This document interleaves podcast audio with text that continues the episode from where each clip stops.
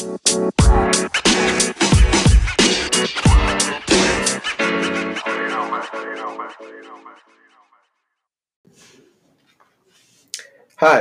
my name is Rolando Martinez Rico. I'm Andres Valdez Perez. I'm Molly Higgins. In our American literature class, we are currently studying literature from the Romantic era, including Rip Van Winkle by Washington Irving and The Yellow Violet by William Cullen Bryant.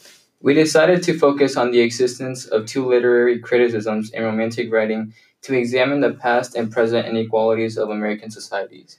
This is a story about how feminist and Marxist criticism came to clash one day in a bookstore.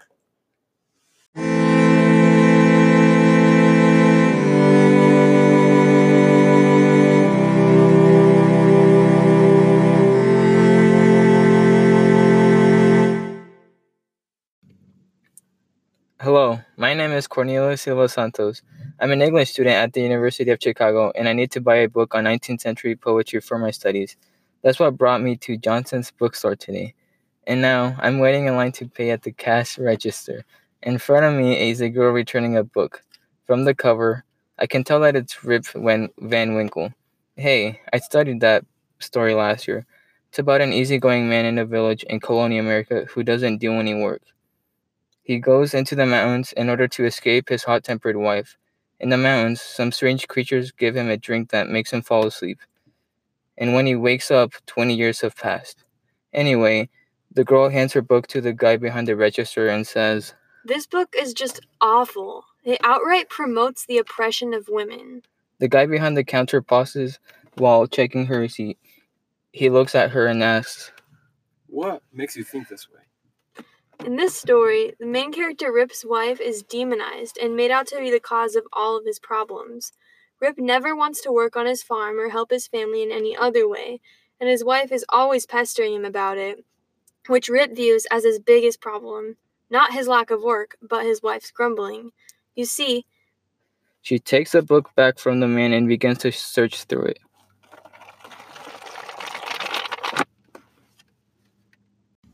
See, right here it says, Times grew worse and worse as years of matrimony rolled on emphasis on years of matrimony. And then later it says, Poor Rip was at last reduced almost to despair, and his only alternative to escape from the labor of the farm and the clamor of his wife was to take gun in hand and stroll away into the woods. So Rip's wife is basically the antagonist in his story.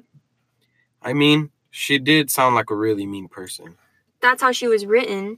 He even says that she that he's happy when she's dead after he woke up.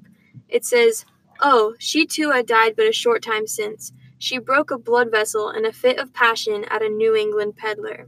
There was a drop of comfort, at least, in this intelligence. His own wife is dead, and it's made out to be relieving for Rip, and to even be funny. But place yourself in her shoes.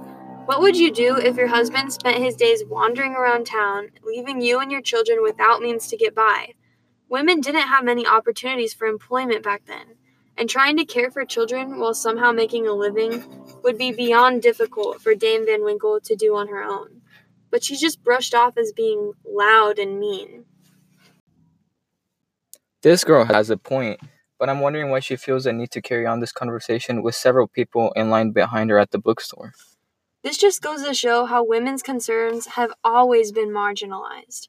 Dame Van Winkle's very reasonable requests of her husband are ignored because he prefers to spend his time doing nothing. It's just like how women are ignored today. When a man asks for something, he's being reasonable, but when a woman does, she's nagging. When a man stands up for himself, he's being brave, but when a woman does, she's bitchy or bossy. The cashier gives her a skeptical look. Sorry, but you're wrong. The story of Rip Van Winkle actually represents the economic exploitation of the working class. Excuse me? Oh boy, this could take a while. It does. Look, Rip's leaving of all the family work to his wife, but still being able to get by, it actually is a representation of the aristocratic class, the landowners back then and the corporate CEOs now which benefited and still benefits off the labor of the working class. See, look. He grabs the book back from the girl, who looks a little upset. Here, It says, the great error in Rip's composition was an insuperable aversion to all kinds of profitable labor. It says that he does a lot of things, but never anything that helps his family. So basically, he's surviving off of the work his wife does or things others do for him. That's just like how the upper classes who own the means of production in today's society reap the majority of the economic benefits, while the people actually doing the hard work reap very little. And the fact that Rip ignores his wife's request so that he can continue doing, I don't know, fishing or whatever, isn't about women. It's about how the upper class ignores the struggles of the working class so that they can continue living in the comfort of their privilege caused by exploitation. If we truly had a fair society, billionaires would have to give up some of their wealth, so of course they're going to ignore inequality just like Rip ignored his wife doing all the work. It's getting really intense in here, but this girl hasn't even returned her book. I don't think so. How do you explain the fact that Rip only views his wife as a sexual object? Now, where does it say that? Right here. Towards the beginning, it talks about Rip being one of those henpecked husbands, and it says, Their tempers, doubtless, are rendered pliant and malleable in the fiery furnace of domestic tribulation, and a certain lecture is worth all the sermons in the world for teaching the virtue of patience and long suffering. But if you read the footnote, lecture refers to a wife rejecting her husband's sexual advances. Since the entire text is pretty much just demonizing Dame Van Winkle, this is no different. It's emphasizing how hard having his advances rejected is for Rip. He won't provide his wife with basic support, but she's apparently a terrible person for not accepting his advances. Unfortunately, that attitude against women is nothing new. This is not what I expected when I came to buy a book today. I'm never going to be able to buy my poetry book at this rate. While I wait, I might as well start reading one of the poems for my English assignment. The Yellow Violet by William Cullen. What an interesting name.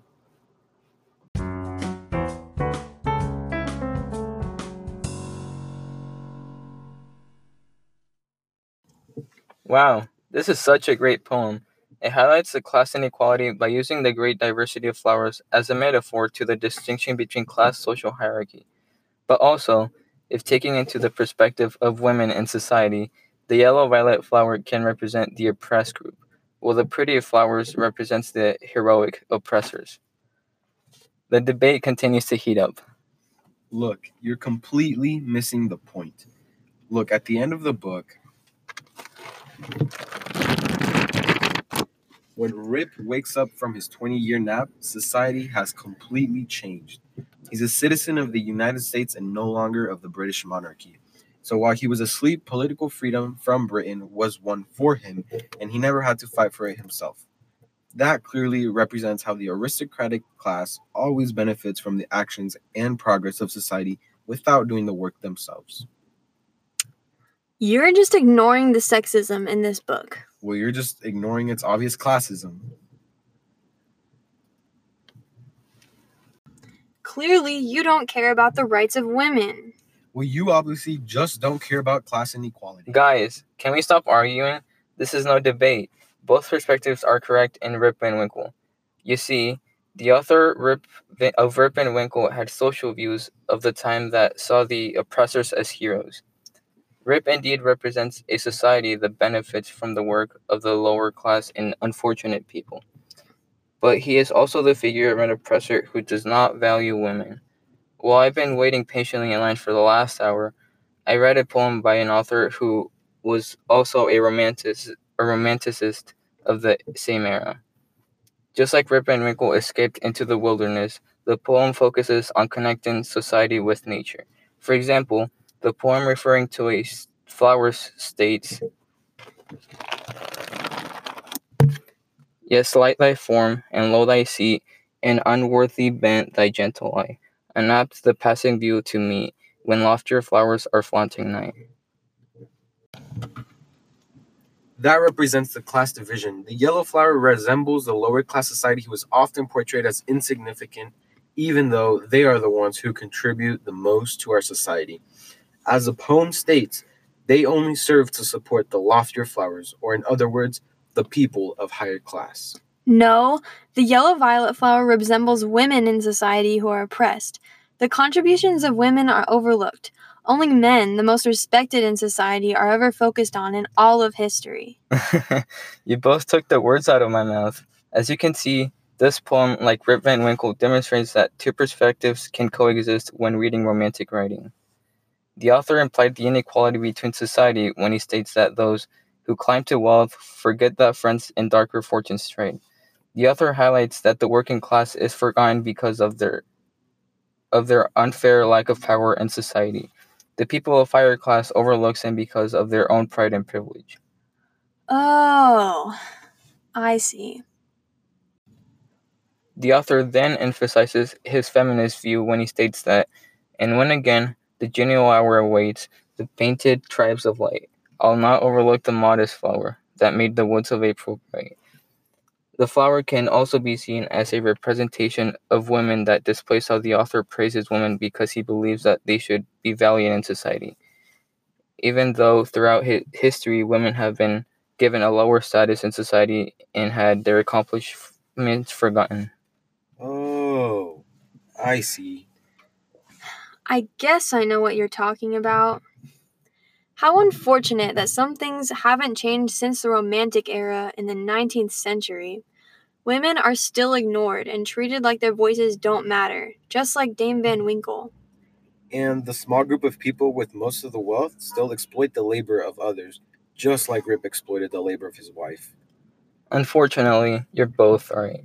The author of this poem was actually in a high position of society himself. His father was a doctor and was able to support his family.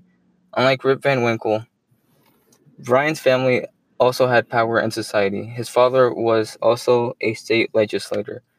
But it's really cool to see that even back then, there were people like William Cullen Bryant, the author of The Yellow Violet, who advocated for a society where marginal- marginalized people are no longer overlooked. And women are given full social, political, and economic equality to men and the working class is given full, equally distributed access to the means of production. Right, that too. Now, may I please check out this book already? I have an urge to read the rest of the poems of the Romantic era. And also, this has taken like an hour and a half. I think the story is about to close. Yes, sir. Sorry for the holdup. But wait, before I forget, I would like to return this other book. It's just awful. Ben Franklin's Almanac? That's the greatest book in history. Let me explain.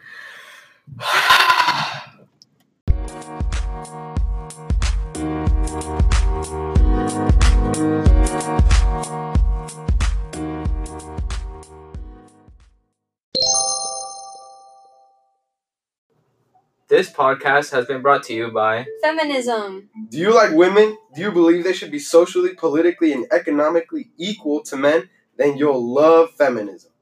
Also brought to you by Marxism. Hey, working class. Are you tired of having all the wealth in your economic system going to the top 1%? Try this new invention from the late Karl Marx today Marxism, bringing down the bourgeoisie since 1848.